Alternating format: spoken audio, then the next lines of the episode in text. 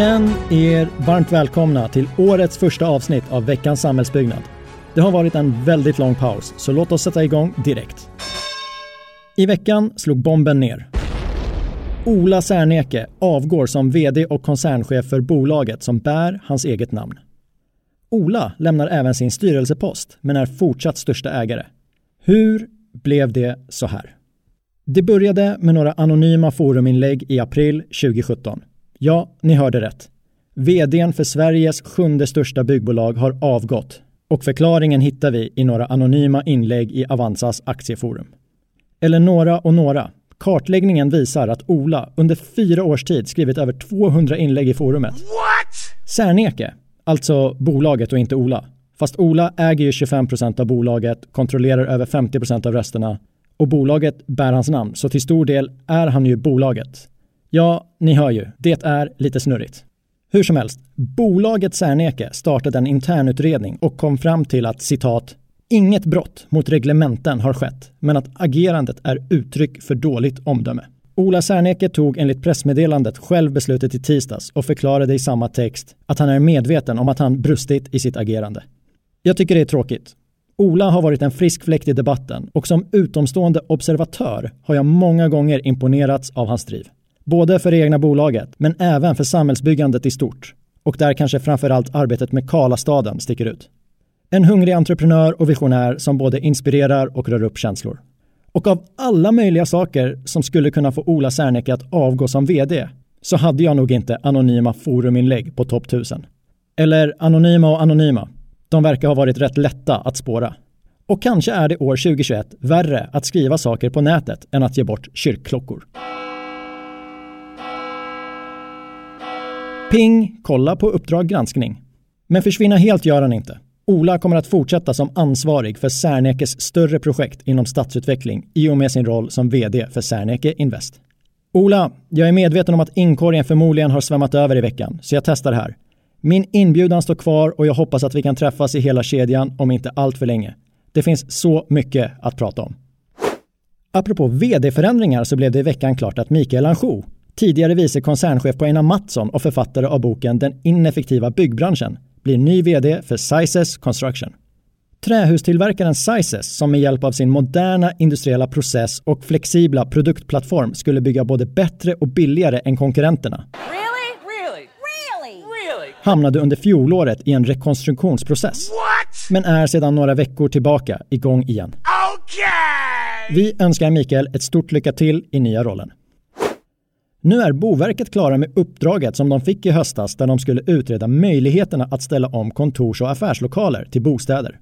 Precis som vi tog upp i svep nummer 13 tidigare i höstas så har även Boverket nu kommit fram till att en förutsättning för detta är att detaljplaner blir mer flexibla.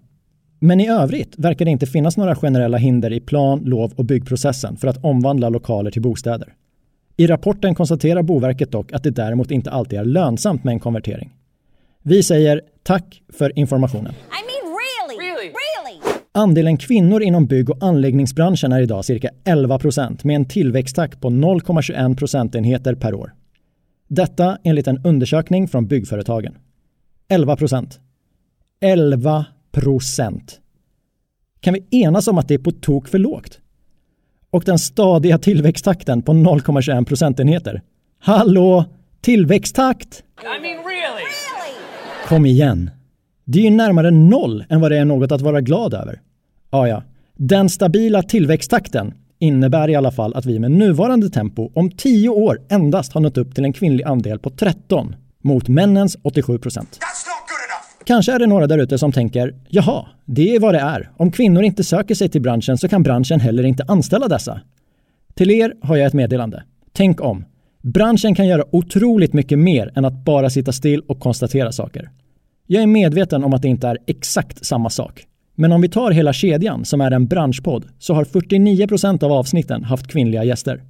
Och tro mig, det är inte slumpen som har gjort att det har blivit så.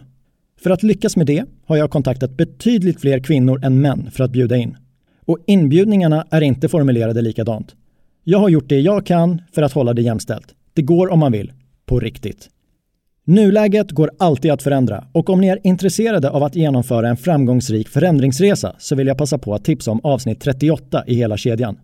Avsnittet gästas av Helena Tronner och Per Valentin på Knowit. Ett bolag som på fem år gick från Allbrights röda lista till att bli Stockholmsbörsens mest jämställda bolag.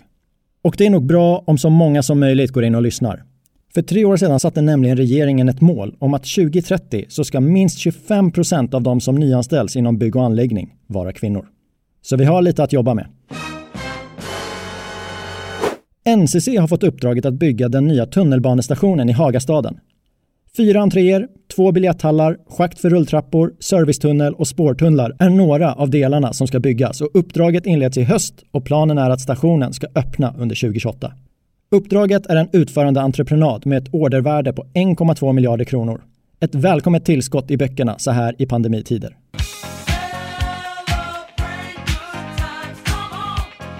Volvo och DHL inleder ett partnerskap kring elektrifierade tunga transporter. Från och med i mars kommer den största eldrivna lastbilen i världen att trafikera sträckan Göteborg-Jönköping. Enligt DHL så är detta det första kommersiella körandet med en riktigt tung eldriven lastbil. Om testet faller väl ut så är planen att växa och börja planera för den här typen av lastbilar även mellan andra städer. Men då behöver det byggas laddstolpar och dessutom med rejäl effekt. Laddstationen på DHLs terminalområde i Jönköping har en effekt på 320 kW, vilket är betydligt högre än de snabbladdare som finns för personbilar idag. Men kanske kan lastbilen laddas medan den kör? Lyssna på avsnitt 27 i hela kedjan som gästas av Niklas Irén. Där pratar vi om ett projekt på Gotland som testar just den tekniken. Nu till listan som denna gång listar branschens mest jämställda bolag. Nummer 1. JM med en kvinnlig andel bland medarbetarna på 23 Nummer två, Skanska Sverige där andelen ligger på 22 procent. Och nummer tre, Siemens som kanske låter som ett elektronikbolag men som tydligen arbetar en hel del med ventilation. Och där är andelen kvinnor 20 procent. Das war alles. Sprid avsnittet till alla ni känner så hörs vi snart igen. Ciao!